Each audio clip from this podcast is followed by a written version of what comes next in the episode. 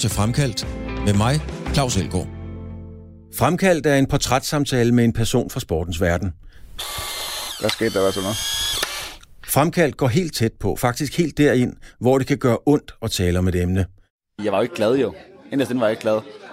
Har man først sagt ja til at være med i Fremkaldt, så har man også sagt ja til at give mere af sig selv og dele det med Radio 4's lyttere, end man ellers kender personen for. Jeg har også udtalt dengang, at jeg ville da være verdensmester. Jeg tror bare, folk tænkte, ja ja, der er lang vej, eller kom nu ned på jorden, eller et eller andet. Ikke? Men så sidder man her i dag, og det lykkedes. Når du har hørt Fremkaldt, så er du blevet klogere på et menneske, som du enten holder med, eller måske slet ikke bryder dig om.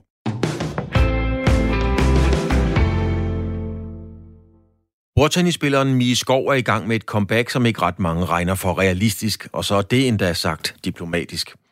Miskov vil nemlig i en alder af 34 år forsøge at kvalificere sig til OL i Japan næste år, selvom Miskov har holdt pause fra sporten i fem år.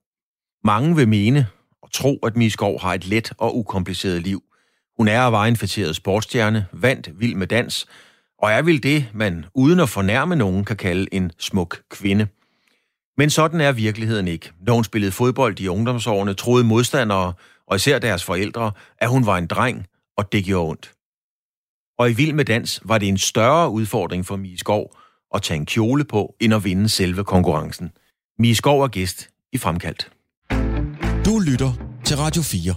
Mie, øh, hvordan har du det? Og ligesom vi sidder her med en øh, frisklavet cappuccino og øh, med solen bane ned på huden, så man rigtig kan sådan blive varmet, mm-hmm. så, øh, så findes det ikke ret meget bedre i min bog. Og i godt selskab i øvrigt. Så øh, jeg er glad og tilfreds. Ja. Havde du øh, regnet med at sidde, som du sidder nu? Nu skal vi jo rulle noget af dit liv op øh, for 5-10 år siden, at, at du var på det her sted i din tilværelse, som du er i dag. Ikke lige her ved det her bord mm. øh, i Torbæk, men, men sådan billedligt talt. Åh, det er svært at svare på. Øhm, men det er altid sjovt at tænke tilbage på, sådan, hvor, hvor var man henne for 10 år siden, og hvor, hvor er man nu? Jeg tror, det er altid svært at spå om, om fremtiden, men, men jeg er glad for der, hvor jeg er, og jeg er stolt over de beslutninger, jeg har taget undervejs, og den transformation, jeg har været igennem som menneske, øhm, op- og nedtur. Men at øh, jeg sidder her og smiler fra det ene øre til det andet, det, øh, så har jeg gjort et eller andet rigtigt. Jeg synes, øh, når, jeg, når jeg møder de folk, jeg nu laver fremkaldt med, så kan jeg altid... Øh, jeg synes, jeg kan mærke allerede, når de åbner døren, siger goddag, øh, så kan jeg ligesom mærke, hvor er de henne, er de hektiske, er de stressede eller sådan noget. ting. Jeg synes faktisk, da du kom kørende forbi din bil, rullede vinduet ned og sagde, jeg finder lige en parkeringsplads, at der var sådan en, øh, en god ro over dig på en eller anden måde. Mm, ja, det er jeg faktisk glad for, du siger. Fordi at, øh, det er det, jeg sådan arbejder med, for jeg, øh, jeg løber rimelig stærkt for tiden. Der er mig, jeg rigtig gerne vil, og øh, der er mig, jeg sætter i værk og handler på. Men jeg har virkelig også fokus på at forsøge at give ned Øhm, både når jeg kører bil, men også om aftenen, og når jeg er sammen med min søn Benjamin, som jeg træner at være enormt nærværende overfor. Så jeg prøver ligesom at trække vejret, når jeg har mulighed for det, og være bevidst om det, så det ikke på en eller anden måde øh, løber af sporet i den der travlhed og den der iver for at ville en hel masse. Hvad, hvad er det, du skal give ned fra?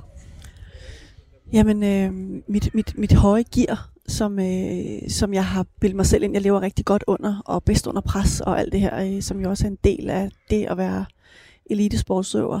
Så for mig tror jeg rigtig meget afhænger af, at jeg bliver dygtigere og mere trænet i at kunne trække stikket og kunne slappe af, lave ingenting, ture være lidt småkedelig og lidt ordinær, kunne sætte pris på de der ordinære ting, fordi at øh, jeg vil hele tiden, at ting skal være ekstraordinært. Ja. Så jeg, jeg bruger enormt meget krudt øh, hele tiden på alting, men, men det der med at kunne være nærværende over for det daglige og taknemmelig over de små ting, det er virkelig noget, jeg sætter høj kurs. Men helt ordinær, det bliver du sgu aldrig. Nej, okay, tak. Det er jeg glad for. Det ønsker jeg heller ikke at være, men jeg ønsker at kunne sætte pris på, når det er der, for det skal jo også være der. Der ja. er jo langt mest af det. Ja. Altså de der peak performance, de, de er der jo også, men, men det er jo ikke dem. Altså der er jo også bare flest hverdage i en uge. Det er jo sådan der. Mm-hmm. Er du et dampbarn? det tror jeg ikke. Men jeg har krudt bag. Ja. Men jeg tror ikke, jeg har nogen bogstaver og noget halvøjekørende øhm, en diagnose på noget, men, men øh, jeg har meget energi. Vi sidder i uh, Torbæk. Øh, det er her, du går ned, har du fortalt mig. Lige da jeg ringede, så, så, så, så, da vi snakker sammen og aftaler det, så siger jeg, at vi skal finde et sted. Jamen, vi skal være på bænken nede i Torbæk. Mm. Øhm, hvad, hvad er det, der gør, at du søger ned på bænken i Torbæk? Ja, lige præcis. Og det er jo den træning, jeg faktisk lidt taler om før, at, at det der med at kunne trække stikket og give sig tid til sig selv. Og være nærværende over for det, der er. Og, øhm, og tænke nogle tanker i, i ro og mag. Og så gerne ud over noget vand, som vi gør her. Det, øhm, det holder jeg virkelig meget af, og det, øh, det skaber rent faktisk noget ro. Øhm, jeg har godt tænkt mig at blive endnu bedre til at gå herned. Øhm, men når jeg synes, at tingene er svære, og når der er udfordringer under opsejling, eller jeg står midt i et stormvejr, så, øhm, så giver det mig noget ro at sidde her. Mm. Vi sidder ved et øh, grønt øh, metalbord ude foran en sindssygt hyggelig, det er vi enige om, en sindssygt hyggelig lille købmandsforretning ja. med alle mulige øh, økologiske ja, ting. Altså man kan ikke købe en pose Matador med nej, nej. Det, det kan sgu ikke lade sig gøre. Nej, det er det. Økogrøntsager og hele, alle mulige gode hele ting. Hele balladen, ikke? Vandet og bådene ligger lige om hjørnet, Ja. og, og der kommer nogle børn, der får en økologisk is. Lige nu står der en lille sød pige på to år, som kommer ud af købmandsforretningen med en øh, pose økologisk et eller andet. Måske romkugler. Måske For romkugler. dem så jeg derinde. Ja, det er jo ren Morten Kok, det her. Ja, fuldstændig. Hvad, hvad, når du siger, at du finder noget ro, hvad, mm. hvad, hvad er det for noget ro, du finder her? Altså, hvad er det for en sindstemning, du leder efter her? Jeg tror, det er hele det her med at komme, altså, komme ned i gear og få trukket vejret vidderligt, og det lyder så simpelt, og det er det jo i princippet også. Men jeg tror, at jeg glemmer det i dagligdagen, når, når jeg kører i højt gear, så bliver vejrtrækningen lidt sådan for brystet af. Men jeg har brug for at kunne, kunne øve mig selv i at trække vejret helt ned i maven. Mm. Øhm, fordi det giver mig en ro og noget, sådan noget grounding, altså holde begge ben på jorden og ligesom øh, tanke mig selv op, og så i øvrigt at være i sit eget selskab, synes jeg er enormt værdifuldt. Øh, og det skal man, øh, man, skråstreg jeg, huske og, øh, at gøre, for det fylder mig op. Altså jeg charger ved at have tid med mig selv. Der er mange, der charger ved at være med andre mennesker og være enormt social og sådan noget. Sådan er jeg ikke indrettet. Jeg, øh, jeg bliver lavet op med, i mit eget selskab. Mm. Mm. Det er ofte med fart på, så det jeg ønsker at blive bedre til, det er at, at gøre det, uden der behøver at ske alt muligt hele tiden. Er det en øh, proces? Altså, har du, været, har du været bange for at være i dit eget selskab? Altså, for at det ikke var sjovt nok, kan man sige? Mm, Jeg har altid været god i mit eget selskab, men det har, jeg har aldrig, du ved, i mit eget selskab bare slappet af. Altså for mig bare at slænge mig på sofaen og se et eller andet ligegyldigt Netflix. Det sker ikke. Altså det findes ikke for mig. Hvis jeg er mig selv, så ruller jeg en tur, eller du ved, øh, tager et langt bad, eller du ved, øh, hygger mig, altså læser en bog, eller, men jeg, og det skal der meget til, før jeg gør det, og så finder den der ro at kunne sidde med en bog, bare det. Men, men, øh, men jeg kan sige, jeg har også rejst hele verden rundt nærmest alene, Mm-hmm. så jeg er vant til mit eget selskab, og det, det, det trives jeg med. Øhm, men der er altid fart på, og det er der, jeg gerne vil kunne skrue lidt ned. Ja. Er det, er det svært at sidde her? Fordi selvom jeg siger, at der er meget ro over dig, øh, så fornemmer jeg også på en eller anden måde, at du trods alt også bruger noget energi på Mm. at, at holde dig nede i tempo. Mm. Ja, det kan godt være, det er helt forkert, men jeg synes, jeg har den fornemmelse.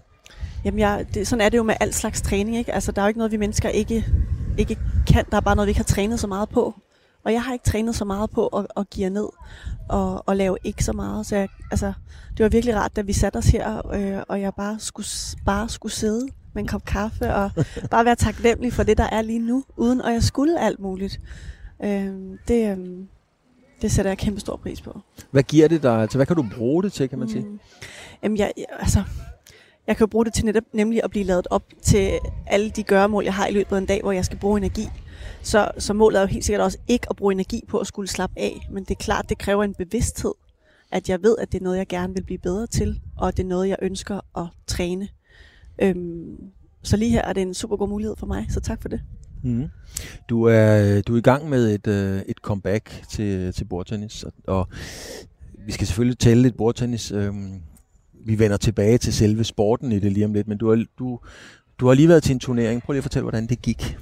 Jamen, jeg bliver jo simpelthen så glad for, at du spørger for det første. og øh, ja, øh, det var min første turnering øh, på internationalt niveau i fem år.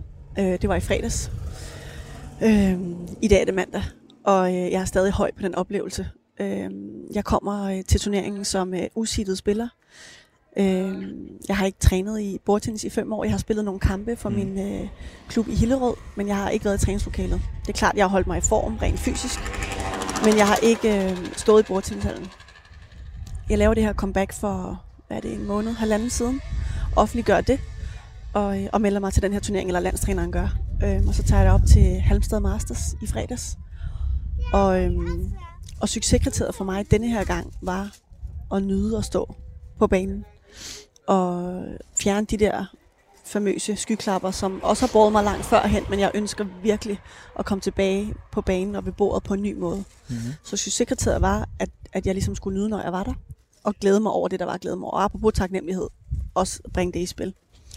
Det, der så sker deroppe, det er ret magisk, fordi jeg kommer som usittet spiller. Der er måske 42 deltagende. Og øh, jeg starter en pulje med tre øh, spillere i. Den vinderen går videre, og jeg starter med at vinde de to første puljekampe, sådan rimelig komfortabel, men også sådan meget sådan spændt på at komme i gang. Og jeg var fandme på potten tre gange, inden jeg skulle ind og spille den første puljekamp, fordi jeg var så spændt. Var og du så jeg spændt? glædede mig så meget. Så det betyder rigtig meget. Det var en stor, det var en stor dag og en stor ting for mig, øhm, fordi jeg havde noget på spil. Mm.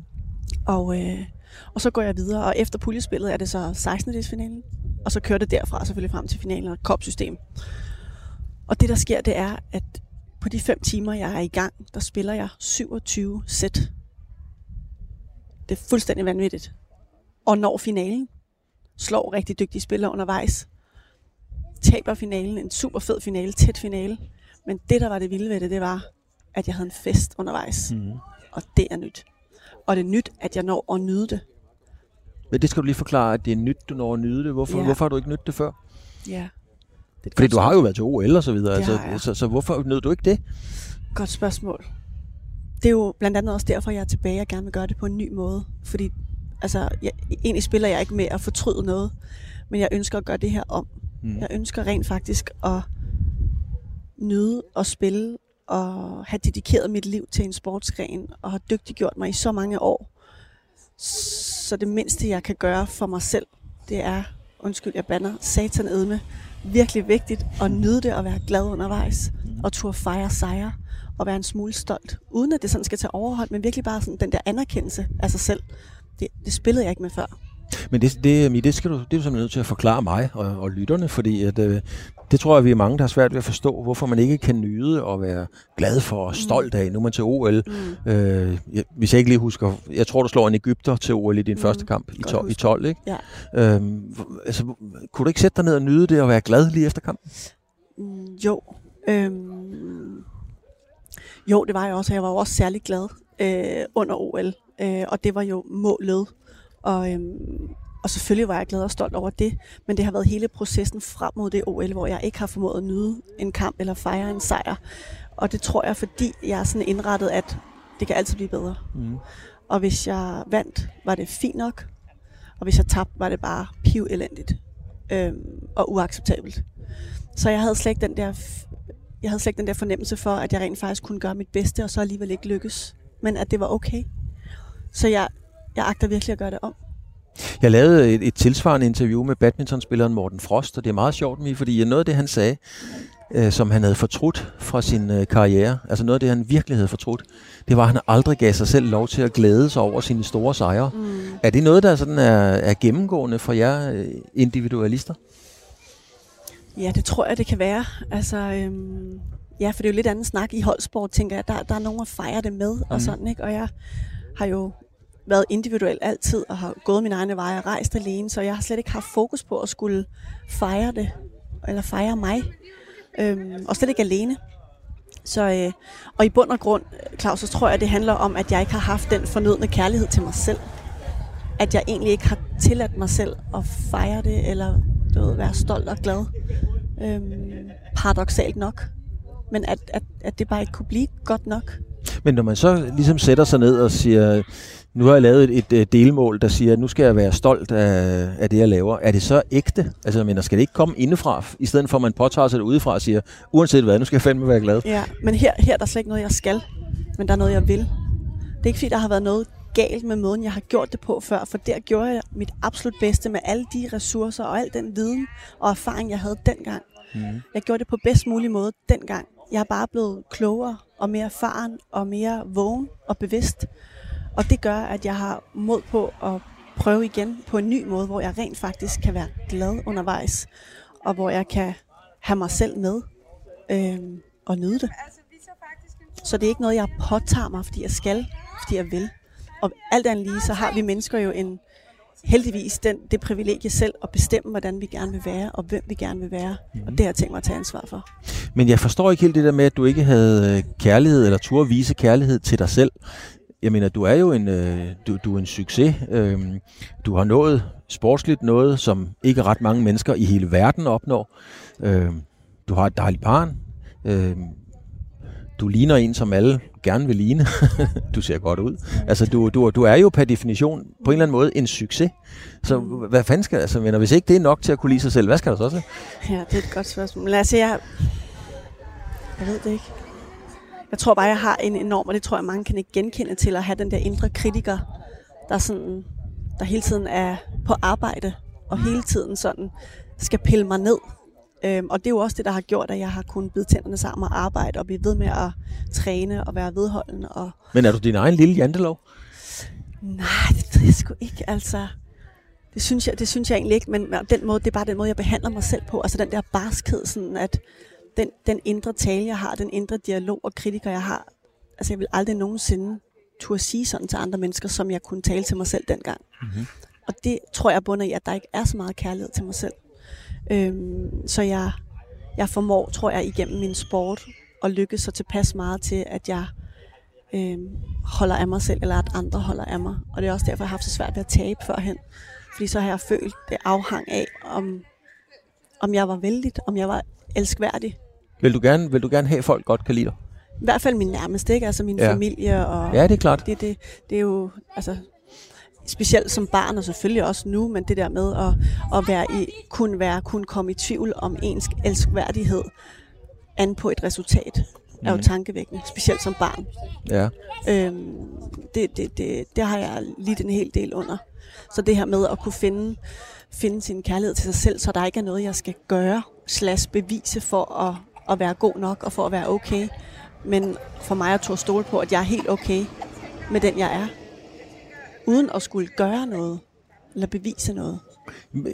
Okay, så lad os prøve at gå tilbage til, da du var, da du var teenager, fordi det må jo komme et eller andet sted fra. Øh, hvad, hvad, var du for en, øh, hvad var du for en pige? Hvad var du for en teenager? Øhm, for det første var jeg den vildeste drengepige. Var du den? Ja. Sådan en tomboy? Ah, fuldstændig. Altså, øh, det er jo nok stadigvæk. Øh, men, men der var, der var det særligt. Altså, da jeg var barn, var jeg havde jo kort hår. Jeg, de folk troede, jeg var en dreng. Ja. Husk, jeg spillede fodbold en gang. Øhm, jeg har dyrket alt slags sport. Øh, og da jeg spillede fodbold, var jeg selvfølgelig i angrebet. Jeg er sådan en super aggressiv spiller og meget offensiv. Og så øhm, øh, var der en af de andre forældre på sidelinjen, der råbte, dæk ham der, nummer 10. Og jeg var sådan, vendte jeg mig varmt, sådan stampede jorden sådan i græsset. Jeg er altså en pige, du ved. Og sådan blev mig, følte mig virkelig forurettet. øhm, og siden den dag har jeg haft langt hår, blandt andet. Okay, var det simpelthen den oplevelse, der gjorde det? Ja. Fuldstændig. Okay. Hvad, hvad tænkte du, da du kom hjem om aftenen der? Jamen, at, øh, at jeg jo ikke så noget forkert i, at jeg altid bare var med drengene og var en af dem, til trods for, at jeg var en pige. Altså, det, sådan har det altid Jeg har også en ældre storebror, så jeg har altid været vant til det der drengemiljø. Mm. Øhm, og det har jeg befundet mig fint i. Gør det for så vidt stadigvæk bedst der, for det, det falder mig naturligt. Det er sjovt, øh, fordi jeg lavede engang et interview med, øh, med bokseren Anita Christensen, som ja. blev verdensmester. Og øh, hun blev altid kaldt skyggen, fordi hun hang sådan som en skygge blandt drengene. Ja. Og så sagde hun, at jeg var en, jeg var en pisse dårlig pige, men jeg var en super god dreng. Ja, jamen, lidt, jamen, det kan jeg godt ikke genkende til. Altså, shit, jeg har siddet mange gange i sådan nogle øh, forsamlinger med, med tøser, eller ikke så mange gange, for jeg har prøvet at snede mig udenom, ikke? Øh, hvor, at, hvor, snakken, hvor, hvor det bare har været pigesnak, og hvor vi bare har siddet og sludret, og jeg er stinker til det, jeg er så utrænet i det. Fordi det andet bare har været mere i min verden. Ikke? Ja, men, men du er jo... Øh, jeg har selvfølgelig lavet sådan en rækkefølge, jeg skulle spørge dig om ting i, men nu kommer vi lidt ud over lidt ud af rækkefølge, out of order, som det hedder. Ja, øhm, det er meget du, godt. Det er jo meget godt, ikke? Du er jo øh, du, du er meget, meget feminin. Du har nogle, øh, nogle lille negle, mm. øh, du har dine smykker, og, og, og, og du, du, sådan, du er fuldstændig bevidst om at være kvinde. Mm. Og, øh, og, og man kan jo også se din, i mange af dine ting, så spiller du jo også... Øh, øh, lidt på det, kan man sige. Ikke? Øh, du har lavet det her billede, det er så det, jeg har fundet frem nu, hvor du står ude i en kornmark, og det er du garanteret blevet konfronteret med før. Prøv lige at fortælle, hvordan det billede ser ud. Øhm. altså, det er en meget gul øh, rapsmark, vi ser her, sennepsmark, som det også så flot kaldes, og øh, der står jeg plantet lidt midt i det hele, men bare rumpet. Ja. Det er sådan set cirka det. Og det er jo ikke et billede, hvor du er blevet overrasket, fordi du skulle på potten. Det er et billede, der er sat op. Du har valgt at sige, nu skal vi lave det her billede. Forkert. Forkert? Ja, ja. meget forkert. Det, der faktisk foregår, det er, at jeg med en kammerat, vi skal til et arrangement i Jylland, Mm. og vi kører derover, og øhm, på vejen er jeg sådan, jeg er ved at tisse i buksen, du bliver nødt til at holde ind til siden. Okay. Øh, og førhen havde jeg altid bare bidt sådan noget i mig, og bare tænkt, åh, jeg er også besværlig, lad os nu bare køre frem, så finder vi et toilet. Men jeg også lidt, nej, jeg skal, jeg skal pisse, undskyld. Nu. Og det skal faktisk være nu. øh, også fordi vi har siddet og grinet helt vildt og sunget på sangen, og jeg, jeg skulle bare sådan tisse. Ja. Og så øh, går vi ud af bilen, og, jeg, og det var så flot. Ja, det- altså prøv at se. Det, er jo her æstetisk, det er et super flot billede. Ja, og solen og Ja, det ja. hele kører. Fremragende vel. Så går jeg ud, og så, så, øh, så i det, jeg trækker bukserne ned, så kan jeg jo se, at han står der, han synes, det er mega sjovt, at jeg skal pisse i en rapsmark. Ja. Så han står klar med det der kamera, jeg kender ham ret godt, ikke? Ja. Øhm, og så i det, jeg tager bukserne ned, så gør jeg bare, du ved, sådan der for sjov, fordi jeg ved, at han står med det kamera. Og så sætter jeg mig ned og tisser. Ja. Og det er så fint, at jeg tisser færdig, og jeg går ind, og det er fint. Og, og vi kører, og som aften jeg klikkede faktisk nogle ret sjove billeder, fordi der var også nogle billeder, hvor, jeg ligesom, hvor man ikke kan se mit hoved, for jeg sidder faktisk og tisser her Okay, ja. bagefter. Ja. Øhm, og så ser jeg så det ene billede, og så siger jeg, fuck, det der, det er sjovt. Det er Mm. ret godt. Og så var der jo kørt der jo alt det der med de der rapsmarker, Ja. ja. i hvert fald lige i begyndelsen af det. Og så øh, udfordrer, ud, udfordrer min kammerat mig på sådan, hvorfor fanden lægger du ikke det der, og hvorfor tager du ikke lidt pis på det hele og på dig selv? Mm. Og han var også godt klar over min sådan udvikling i forhold til at være elitesportsudøver, og alt, altid have for øje at gøre tingene så rigtigt og korrekt, og ja, så ordentligt som muligt, øh, og også seriøst. Og jeg har bare sådan længe sådan efter at gøre noget andet. I en helt anden retning, som er både sjov og uhøjtidlig og let og fjollet og lejende. Så du, du vælger jo at, at lægge det op. Ja. Men når jeg lige finder det frem nu, øh, så er det jo i kontekst med det der med, at, at, at, med ikke at være pige og ikke feminin, og da du var barn og alle de der ting, så tænker jeg bare, okay, men er det sådan et statement for at sige, prøv at se her, jeg er så meget pige, som man overhovedet kan blive?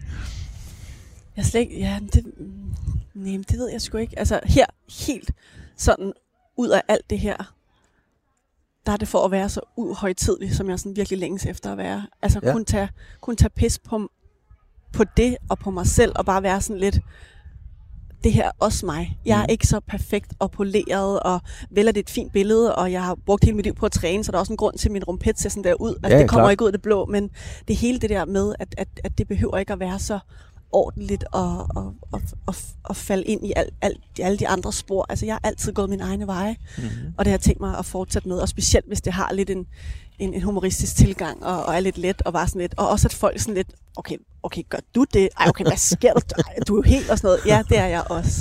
Jeg, jeg er lidt nysgerrig på, øh, Mie, hvad, hvad, hvad for nogle reaktioner får man på sådan et billede? Fordi jeg kan godt forestille mig, at der, er- du har, der er mange, der har reageret på det. Ikke? Det, var, Jamen- det var på forsiden, så vidt jeg husker, Ja, af ja. avisen. Ja, det Altså, var det også, ja. Jamen, og jeg havde jo slet ikke regnet med det. Nej. Altså, overhovedet ikke. Øh, Jeg tog bare lidt pis på det og på mig selv, og ligesom, du ved, det var bare det. Og så stak det fuldstændig af. Altså, også på min Instagram. Mm. Jeg har ikke sådan gået så meget op i de sociale medier, øh, og har ikke haft så mange følgere. Jeg havde ikke engang følgere under Vild med Dans, og som jo også hænger rigtig meget sammen med den her feminitet, jeg har fundet frem og sådan noget. Men det kan være, at vi kan vende tilbage Det, til det gør vi helt sikkert. Ja.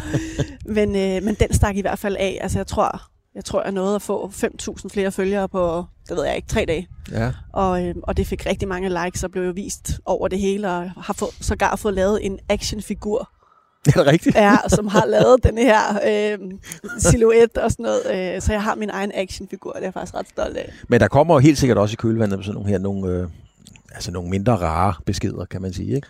Øh, det gør der vel.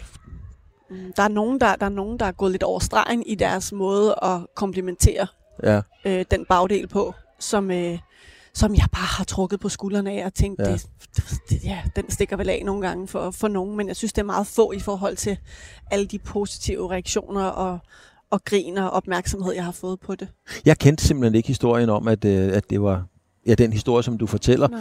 Så jeg har skrevet, der står i min, i min spørgerække, øh, spørg om det sådan er lidt desperat forsøg på at få opmærksomhed.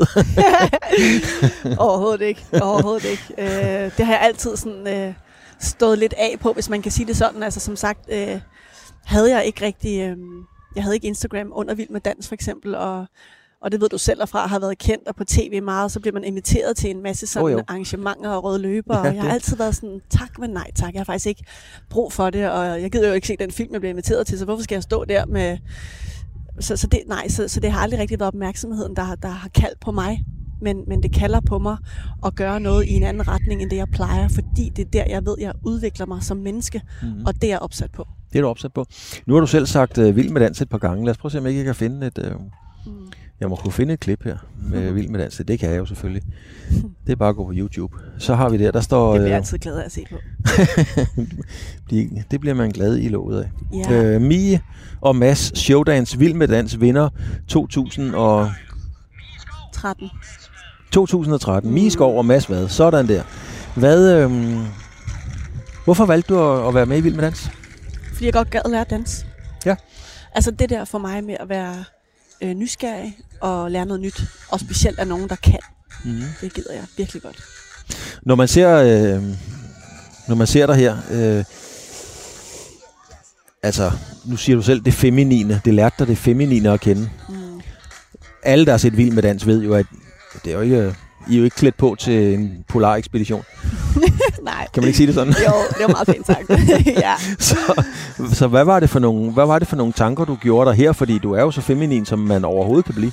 Tak, fordi du siger det. Altså, det jo ikke helt sådan, jeg følte mig. Er det rigtigt? Ja, det blev bedre og bedre. Nu var jeg med jo hele vejen. og Følte du det akavet at stå der? Ikke der, for det er finalen. Ja, ja, men, Men altså... man kan sige, det første programmer, ja. helt 100. Ja. Ja. Altså, jeg tror ikke, jeg havde båret en kjole, inden jeg var med i Vild med Dans. Er det rigtigt? Yes. Fordi at øh, jeg har gået med hængerøvsbukser og sneaks, Mm-hmm. og du ved, været med drenge, og ikke rigtig interesseret mig for alt det der feminine. Så, øh, så da jeg sagde ja til at være med, var det sådan, jeg vil vildt gerne lære at danse, og jeg kunne også godt tænke mig at gøre det sammen med en anden, fordi det jeg jo selv har været vant til, det var at gøre det selv. Men det første, jeg spurgte systuen om, var, om jeg ikke bare kunne få lov at danse i bukser.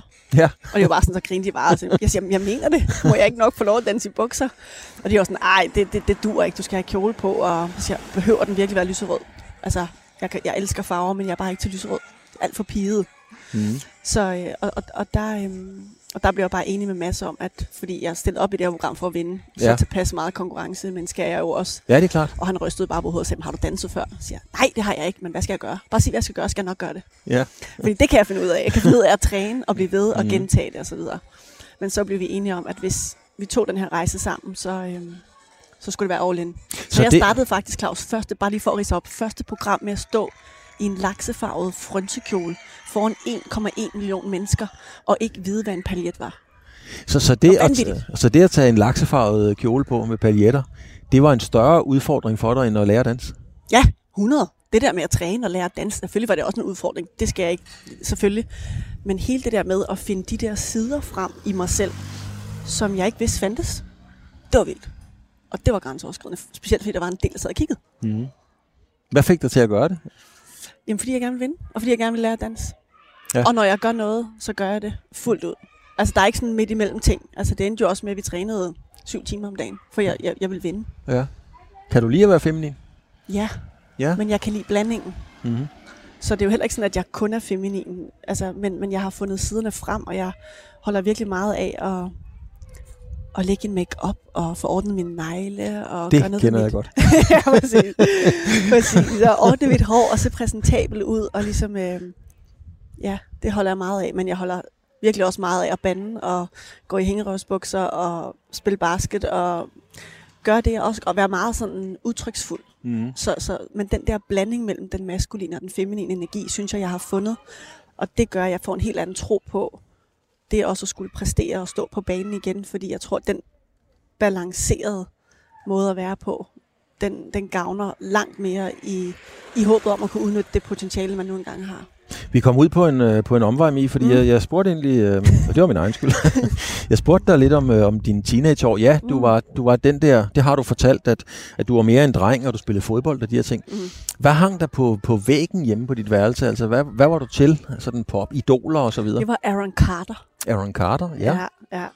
Øh, det, var, øh, det, var, det var Backstreet Boys. En af dem, der var med der, Nick, tror jeg, hans lillebror, synes jeg var ret cool. ja. Så ham, ham, ham havde jeg i hvert fald hængende. Og så... Pff, så var jeg sgu ikke rigtig særlig meget på mit værelse og hjemme i det hele taget, så jeg, det ved jeg, kan jeg faktisk ikke rigtig lige huske. Hvad ville du være?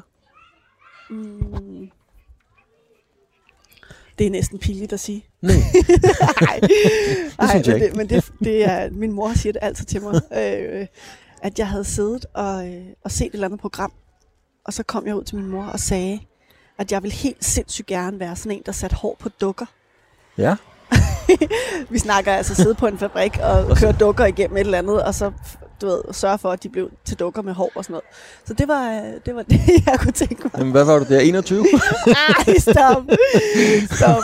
Nej, der har du selvfølgelig været helt lille. Ja, men men øh, det er da sødt, det skal man da ikke skamme sig over. Nej, men det er jo bare sådan, det er jo bare sjovt. Folk vil gerne være øh, jægerpiloter Ja. eller et eller andet vildt spændende. Jeg vil bare gerne sætte hår på dukker. Men Og så vil jeg til OL, og det Ja, ja. kom senere. Og det kom du så også, ikke? Ja. Øhm, og hvis du ville have sat hår på dukker, så er du simpelthen også nok kommet til det. Men det er jo da meget feminin, så det passer jo ikke i forhold til sådan det der med at være en drengepige. Nej, og jeg havde ikke en dukke. Nej. Altså, jeg larmede biler. Eller var ude at cykle, eller spille tennis på vejen, eller du ved. Så, så det, det var meget mærkeligt. Ja. Så det kan være, det kaldte lidt på mig der, måske i virkeligheden. Men hvad så, da du sådan øhm, kommer fra det, og ligesom skal begynde, men efter skolen, man skal overveje, jeg ved godt, du gerne vil være bordtennisspiller, mm. men det er jo meget, meget få kvindelige bordtennisspillere, der kan leve af det, kan man sige. Mm. Ikke? Altså sådan resten af livet i Ja, hvert fald. ja. Så havde du nogle tanker om, skulle du være skolelærer, journalist, tandlæge, eller hvad skulle du? Ingenting. Ingenting? Nej. Det er altid sådan... Altså på en eller anden måde, nu lyder det sådan så nemt, men at jeg har bare gjort, altså så har jeg sat mig for det, og så er det det, jeg går efter. Så har jeg ikke tænkt så mange andre tanker. Men det er klart, at jeg har taget nogle uddannelser undervejs. Altså jeg, jeg har en, en, en handelsskoleeksamen, Mm. øh, som jeg var fem år om at tage, fordi jeg rejste rundt hele tiden. Så, øh, så men det var fint at komme ud med et fint snit, og, og så havde jeg et års pause, hvor jeg satte fuldt, ligesom jeg gjorde inden handelseksamen. Og så øhm, kom jeg ind på, på jurastudiet, fordi det interesserede mig rigtig meget. Så det læste jeg på nedsat tid, mens jeg spillede i den bedste liga i, i Frankrig, Pro A.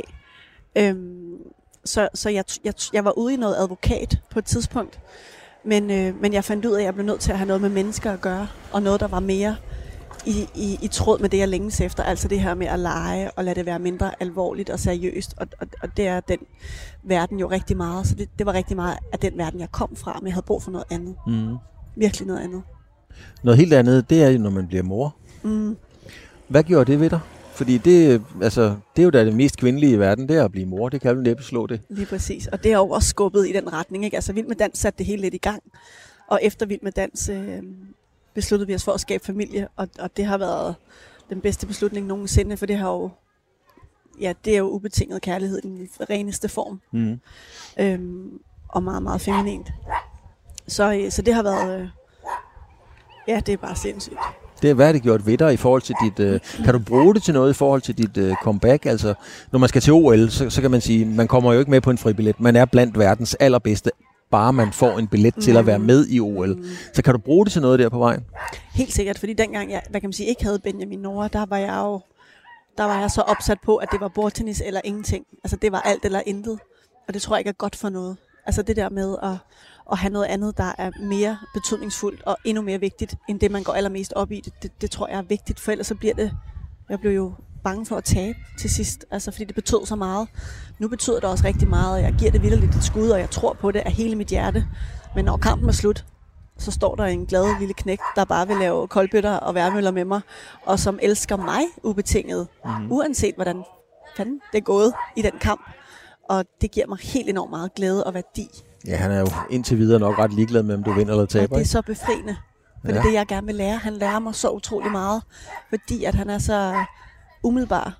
Og børn, og specielt i den alder, altså jo ældre de bliver, og, og vi bliver, jo, jo, jo mere synes jeg, at vi får ødelagt det der fine, umiddelbare kærlighed, der bare, der bare findes. Nu er der lige om hjørnet, man kan sikkert høre det som lytter, der er en, øh, en lille arg hund, der bider, ja. eller knurrer i hvert fald. Det lyder Du sådan. kan du høre den, den er der, ikke? Har du også sådan snæret lidt af livet? Det synes jeg... Ui, der sad faktisk en bil på mig der, så du det? Jeg så den godt. var lige ved at få en forhånd. Ja, Slask. hammeren Ja, til Johansson i gamle dage. Okay. Det er før din tid. Okay, sådan der. Øhm, jeg ved ikke, om jeg har snæret af livet. Øhm, men jeg synes, jeg har haft mine udfordringer med det. Og det, jeg lægger mærke til, og den hund, der stadigvæk gør, det er det her med, øh, at jeg sådan har været rigtig god til altid at bide tænderne sammen, når noget har været svært eller udfordrende. Mm. At jeg, jeg, jeg, jeg, jeg har egentlig gerne vil have, at det skulle være hårdt og, og svært. Så jeg har, jeg, jeg har trænet i at, at løse de der svære ting hele tiden. Og ikke rigtig tilladt mig selv, at ting bare har kunne være let og, og simpelt og lige til. Og det er jo det, livet i bund og grund går ud på i min verden. Det er relativt nemt og simpelt, hvis man vælger at se det sådan. Øh, også selvom der er udfordringer. Så jeg synes, at de udfordringer, jeg har haft, har jeg formået med hjælp at tage ved lære af. Og at, at livet byder ikke en noget, man ikke har brug for. Heller ikke udfordringerne. Nu har du bevist, at du kan være kvinde, du har bevist, at du kan være en god mor, og du har bevist rigtig, rigtig mange ting. Hvad, hvad er det egentlig, Mi, du vil bevise ved at gøre øh, comeback? Altså, hvem skal du vise noget overfor? Øhm, jeg føler ikke, jeg skal hverken bevise eller vise noget over for nogen, men det jeg rigtig gerne vil, og det der ligger mig på sinden, det er at gøre det på en ny måde, altså kunne inspirere andre mennesker til at turde kigge på dem selv og deres bevidsthed, og, øhm, og få det maksimale ud af det, de kan og det, de vil. Og faktisk i virkeligheden også at turde gå efter det, de drømmer om. Så mit hjerte begyndte at banke for den her drøm igen på en ny måde. Og jeg vil ikke, apropos 8-10 år, skulle sidde og fortryde, at jeg ikke turde tage den chance. Og jeg tror, der er rigtig mange mennesker, der render rundt med en spire i maven eller en drøm om noget, som, som ikke i tale sætter det og slet ikke handler på det.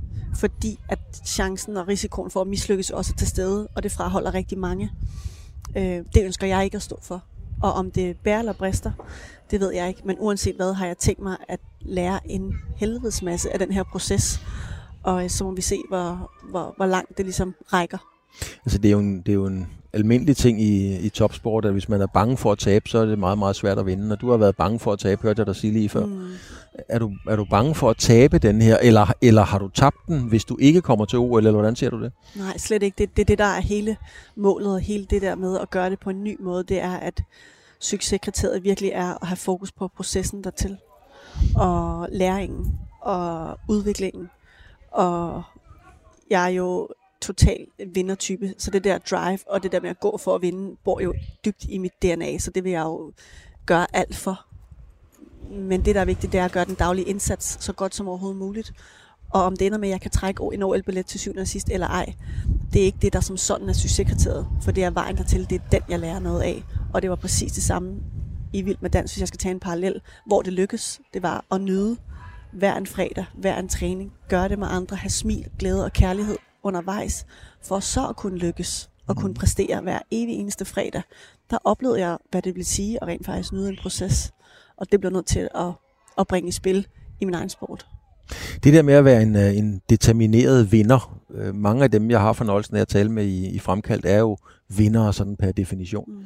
Men de har jo også alle sammen, næsten alle sammen, haft deres problemer og op- og nedture i livet, ligesom alle os andre. Mm. Øhm, er det, er det, er det, gør det tilværelsen vanskeligere at have det der vindermentalitet? Ja, det ved jeg ikke, for jeg har sgu ikke rigtig prøvet andet. Altså jeg har jo ikke prøvet ikke at have den der vindermentalitet, eller ikke at have den der med at gå efter noget, og så gå efter det.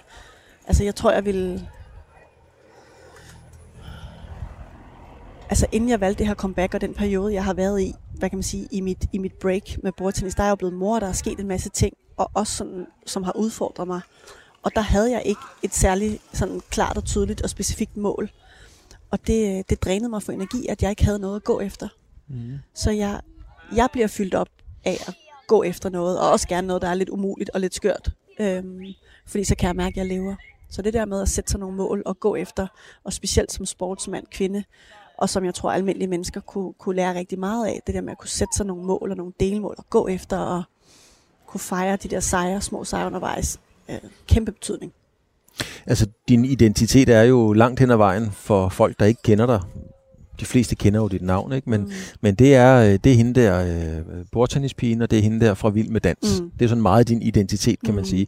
Og det kan lyde lidt fattigt, fordi du vil jo gerne være, og er selvfølgelig meget mere end det. Mm. Hvordan tænker du på, på det der med, når det definitivt er slut med, med, med bordtennisen? Altså, fordi jeg kan spore en vis usikkerhed op igennem din ungdom. Altså, hvis en pige som dig er nervøs for, om man er feminin nok, ikke? Så, så ved jeg sgu snart ikke, hvad man skal stille op. Så, så kan du være nervøs for, hvad der er tilbage, når du definitivt har lagt bordtennisen på hylden. Har du så en identitet, som du, som du tror, der kan bære i sig selv? Det, det er selvsagt målet, og det synes jeg også, jeg har, inden jeg kommer ind i det her comeback. Jeg synes jo netop, jeg har fundet den der balance i, jamen jeg ved helt og holdent og fra hjertet, hvem jeg gerne vil være, hvad mine værdier er, hvad jeg står for og hvad jeg gerne vil. Mm. Og i og med, at jeg er bevidst om det og går efter det, så er jeg i balance. Så har jeg også meget nemmere ved at træffe de her valg og lave det her comeback, så, så min identitet hviler jeg i, og gjorde jeg også inden det her comeback, så det håber jeg absolut ikke vil ændre på det. Jeg håber bare, at jeg får en helt igennem fed oplevelse ved at gøre noget, fordi mit hjerte banker for det, og ikke være så bekymret for resultatet. Hvordan er det sådan i, øh, i nogens bevidsthed og opfattelse at være sådan, hvad kalder man det, sådan en one-trick pony? Altså når hun kan spille bordtennis, that's it. Mm. Altså det må folk jo gerne øh, tro og synes. Øh, jeg ved jo godt, at, at alle mennesker har en hel masse at byde på, og alle har deres historier. Jeg kender kun til meget, meget få dele af andres historier. Og det ved jeg jo også, folk gør om mig. Mm. Jeg ved, jeg indeholder så meget mere og har en kæmpe værdi som menneske. Og så længe jeg hviler i det, er det helt nok for mig. Er du svær at være sammen med? Altså er du en... Øh, øh, nu, som jeg sagde med cykelrytterne, de bliver skilt alle sammen, øh, sådan billedligt talt. Mm. Er, det, er det svært at bo sammen med en ener? Det tror jeg helt klart, det kan være til tider. Øh, og jeg er, har virkelig også mine ting, hvor jeg kan blive en anelse vanskelig. og, øh, anelse vanskelig. og specielt hvis jeg ikke får min mad, øh, så bliver jeg virkelig vanskelig. Nej, øh, jo, men det er jo det der med at gerne vil have det på sin måde. Og, og jeg har specielt noget med standarder. Altså, apropos der før, at sætte nogle mål og gå efter det og gøre det 100%. Så jeg har helt per definition nogle ret høje standarder og som jeg sætter i livet sådan helt generelt. Og det forventer jeg også, at min partner gør og lykkes med. Og det er jo ikke altid lige, jeg har kontrol over det. Hmm. Øhm, så det, det, det har jeg nogle gange haft lidt, lidt svært ved at acceptere, at, at min partners bare er sat bare lavere end min. Øhm, så jeg har nok godt kunne være sådan lidt, lidt bossy Øhm, hvad, hvad betyder det at være lidt bossy? Bossy, jamen sådan lidt, øh, det kan du sgu godt gøre bedre, eller hvor kan du udvikle dig, hvor kan vi gøre det her hurtigere, eller hvordan, hvordan bliver vi dygtigst til det her? Altså fordi jeg har hele tiden, det ved jeg ikke, om jeg, jeg er født med det, men jeg har hele tiden sådan en idé om, jamen, hvor, hvor kan jeg gøre det her bedre, eller nu for eksempel med, med kaffe, apropos kaffe, altså jeg har en, en kaffemaskine derhjemme, og jeg vejer bønderne, og jeg presser, og jeg løbetid, og jeg tager tid, og hvordan er bønderne kværn. Altså alt, altså nørder virkelig med det, fordi jeg vil kunne lave den bedste kop kaffe. Mm. Så, så, så, så det er det der med standarden. Altså hvis jeg går ind i noget, så gør jeg det fuldt ud og helt. Og det har jeg lidt svært ved at, du ved, tror jeg, acceptere, men, men, at andre ikke gør. Men kan det ikke, kan det ikke skræmme potentielle bejlere væk? Fordi det, det er jo svært at leve op til. Jo, jo, det gør det muligvis. Altså, det, det, det tænker jeg bare, så ja. hvis man som mand kommer ind i det der, så, mm.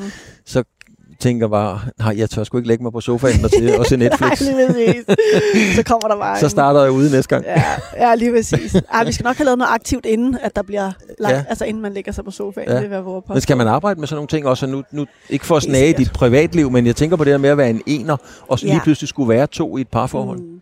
Altså egentlig har jeg jo nærmest været i et parforhold, siden jeg blev 17. Så, så jeg trives også ganske godt med ligesom at, at være en i en familie og en, og en kernefamilie, som mm. jeg også ønsker mig. Derfor skabte, jeg jo, altså skabte vi jo også øh, familien og, og barn og så videre. Så jeg er egentlig ret god til at være i forhold, men, men jeg tror, jeg forventer ret meget. Mm. Og jeg, øh, jeg har de her høje standarder, som jeg tror, jeg sådan lidt ubevidst øh, forventer lidt, også kommer fra den anden. Øh, uden det måske nødvendigvis er det, som han ønsker.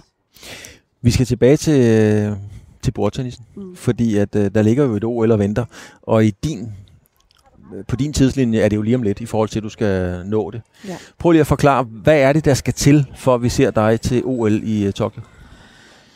Ja, altså det, der skal til, det er selvklart en masse træningstimer i bordtennishallen, hvor at det bliver kvalitet over kvantitet. Fordi det er klart, som ene mor, og jeg har min egen virksomhed, hvor jeg er personlig træner og coach, og det er jo der, min indtægtskilde er. Mm. Så det bliver jeg jo nødt til at holde kørende ved siden af. Øhm, så jeg kommer til at træne bordtennis så meget som muligt, med så meget kvalitet som overhovedet muligt. Så det er ligesom i førersædet. Øhm, så skal jeg ligesom vise mit niveau, så landstræneren kan se, at, at jeg er det værd, så at sige, at satse på for Danmark til et OL. Øhm, og det viser jeg igennem at slå x antal top 100 spillere for at vise, at jeg, jeg har et godt niveau, og jeg er tilbage. Øhm, som jeg blandt andet gjorde i fredags, ja. som var min første turnering. Så det var virkelig også rigtig rart for mig at sådan mærke mit eget niveau, og at jeg, og det der var helt sygt, Claus, det er, at jeg har jo ikke spillet en turnering i fem år, men fordi at jeg har trænet så meget det mentale, og er i så tilpas god fysisk form, føltes det nærmest ikke, som om jeg havde været væk Nej. fra sporten. Altså, det, er jo, det er jo tankevækkende, at personlig udvikling og træning af din bevidsthed kan gøre så meget. Altså, det kom faktisk bag på mig. Ja. Øhm, det er ret vildt. Men, men, øh, men så skal jeg indstilles til at kunne stille op til en øh, Europa-OL-kvalifikation, som, som finder sted i foråret næste år. Og det er den, som jeg har kvalet ind før i 12. Ja. Som jeg også deltog i ved 8.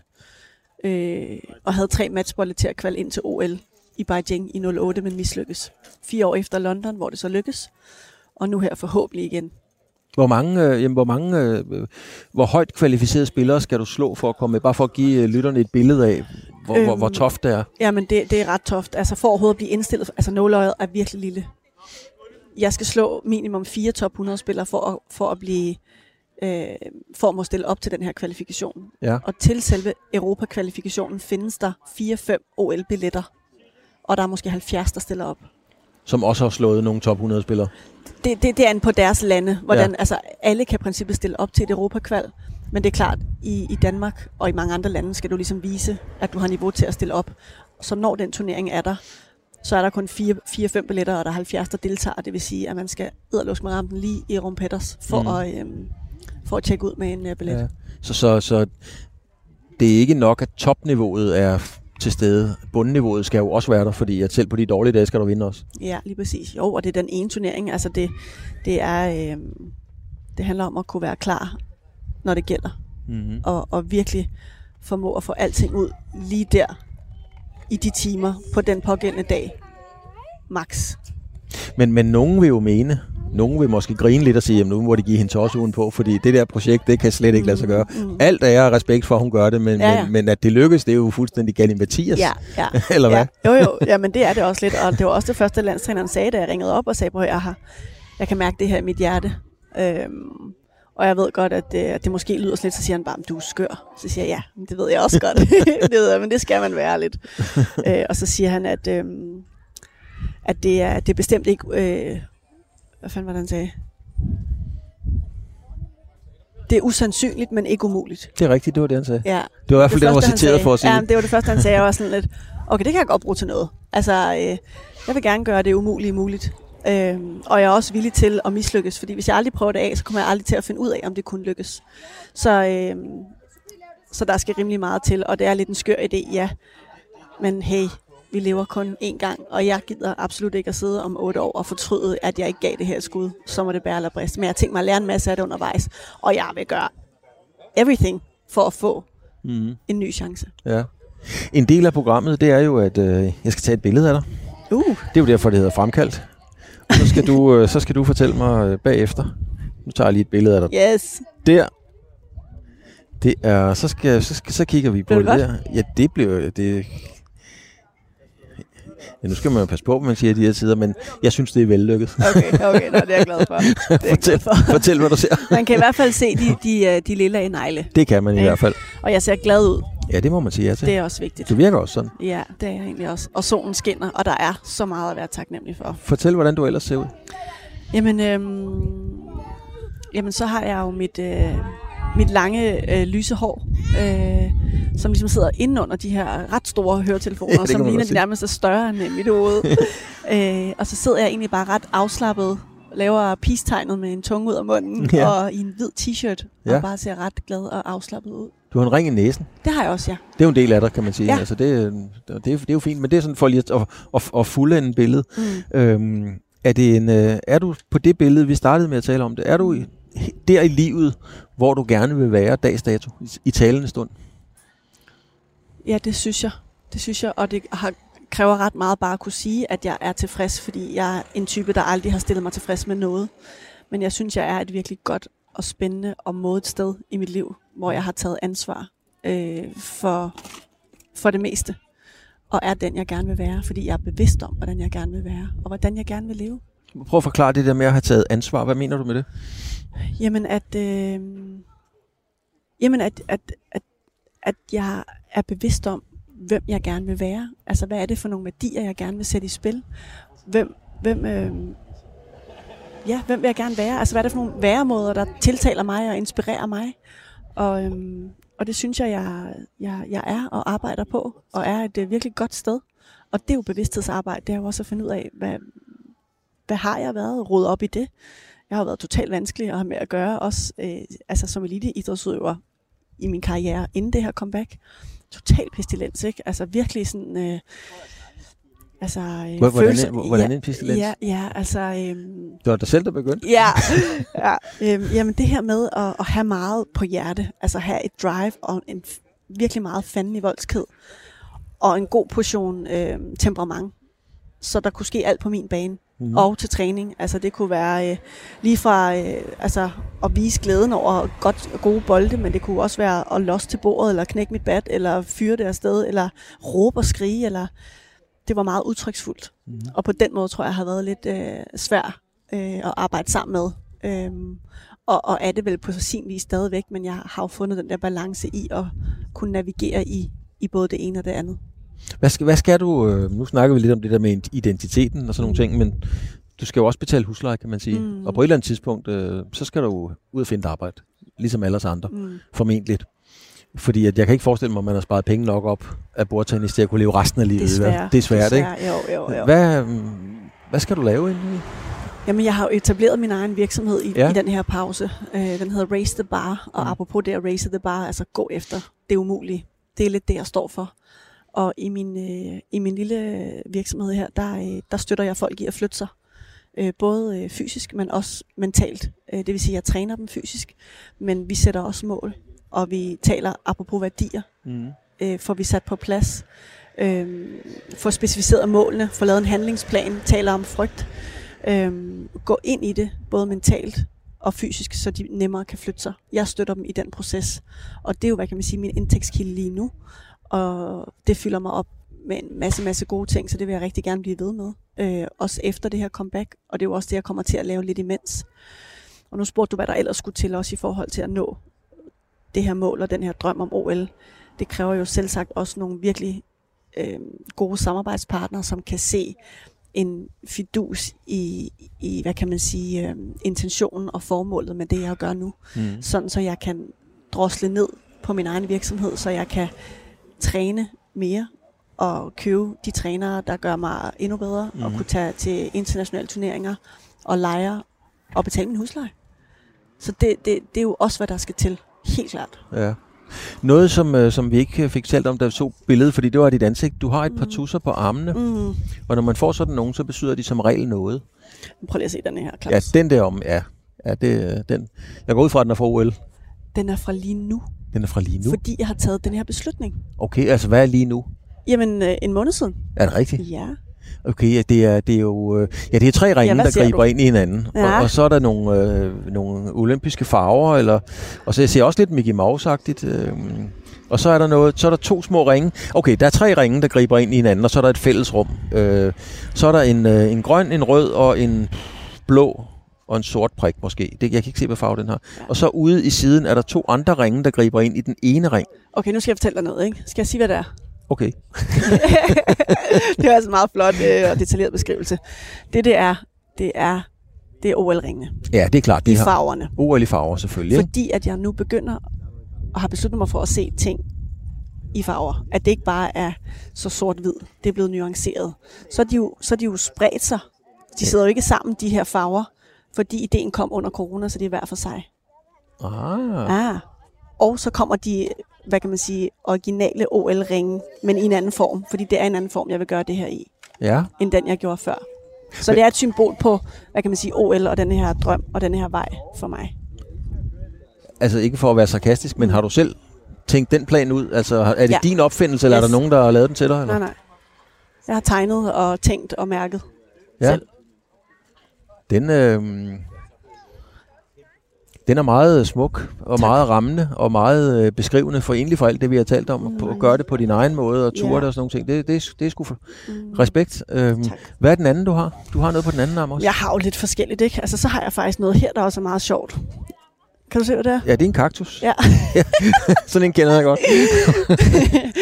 øh, jamen, altså, det var egentlig meningen, jeg havde besluttet mig for en palme, altså en flot palme. Mm. Øh, og den sidder jo her på, hvad kalder man det her, ryggen? Ryggen, kan man kalde det. Sådan ude Det er i hvert fald det, der er omme bagpå. Jamen, ja, okay. Men, øh, men øh, det skulle være en flot palme og sådan noget. Og så, øh, og så da jeg kommer der ind, så er det jo slet ikke der i mit liv, jeg er. Altså apropos det her rapsmark øh, røvbillede. mm. Altså, jeg, jeg skal have noget med lidt mere kant og lidt mere sådan, det må godt være lidt lejende og lidt så ud med palmen og ind med en kaktus. Den er sgu sådan lidt svær at omfavne, og den er bare lidt særlig, og der er ikke så mange, der har den. Og jeg er sådan en, der altid vælger det lidt kantet og lidt specielt og lidt anderledes. Og det, det tror jeg bare lidt, at det, det er sådan, det er. Bedst. Altså, det, det er jo sådan en kaktus, der er fuldstændig klassisk taget, hvis man læser Lucky Luke. Yes. Så hver gang de rider forbi en kaktus, så ser den sådan sådan yes. Fuldstændig. Ja. Og så sidder der en grib oven på den også. ja, det gør det så ikke på min. Det gør der ikke på din. Nej. Men, men, og så kan jeg mærke, at du snakker lidt udenom den, du har på den anden arm. Du har i hvert fald ikke været så vild Denne med sin. Ja. Jamen det, det er egentlig, men den, den er ikke så, hvad kan man sige, betydningsfuld. Jeg, jeg, øhm, jeg holder meget af altså sådan udsmykning og accessories og sådan, så det, det er egentlig bare lavet som et, som et smykke. Og så er jeg rigtig vild med det minimalistiske, Mm. og jeg kan godt lide sådan nogle lige, altså, altså lige streger, og det er enkelt og, og meget sådan, øh, ja, elegante. Mm. Så, så det, det, det, det er ikke så betydningsfuldt, det synes jeg bare er pænt.